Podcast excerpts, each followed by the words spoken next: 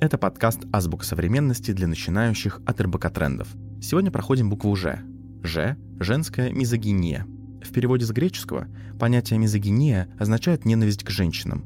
Простыми словами, мизогиния — это форма сексизма и дискриминации по половому признаку, которая подразумевает отношение к женщинам как ко второму слабому полу. К примерам мизогинии можно отнести насилие, харасмент и стеклянный потолок, не позволяющий женщинам пробиться на высокие должности в работе. Термин появился в XVIII веке как ответ на брошюру, написанную Джозефом Светманом, мастером по фехтованию.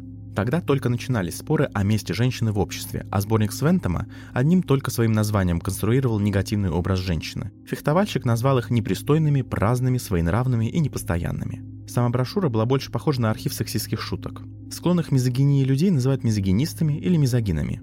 Они считают, что женщины должны занимать более низкие социальные роли, Люди таких взглядов поддерживают патриархальное устройство общества. Мизогиния во многом причина и следствие многих стереотипов, которые достаточно прочно закрепились в обществе.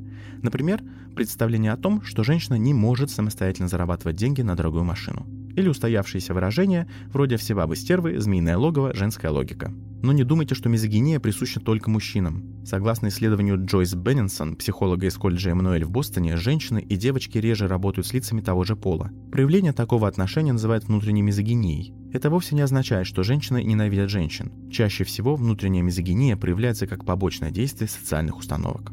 Закрепим примером. Повторяйте за мной. Ж – женская мизогиния. Теперь давайте посмотрим на это слово в контексте предложения. Недавно я прочитал статью о мизогинии в кино. Оказалось, количество женских реплик в фильмах одного режиссера ничтожно мало. Она сказала, что ей жаль коллегу по работе, которая ушла в декрет, потому что теперь Таня сможет посвятить себя карьере. Кажется, она стала заложницей женской мизогинии.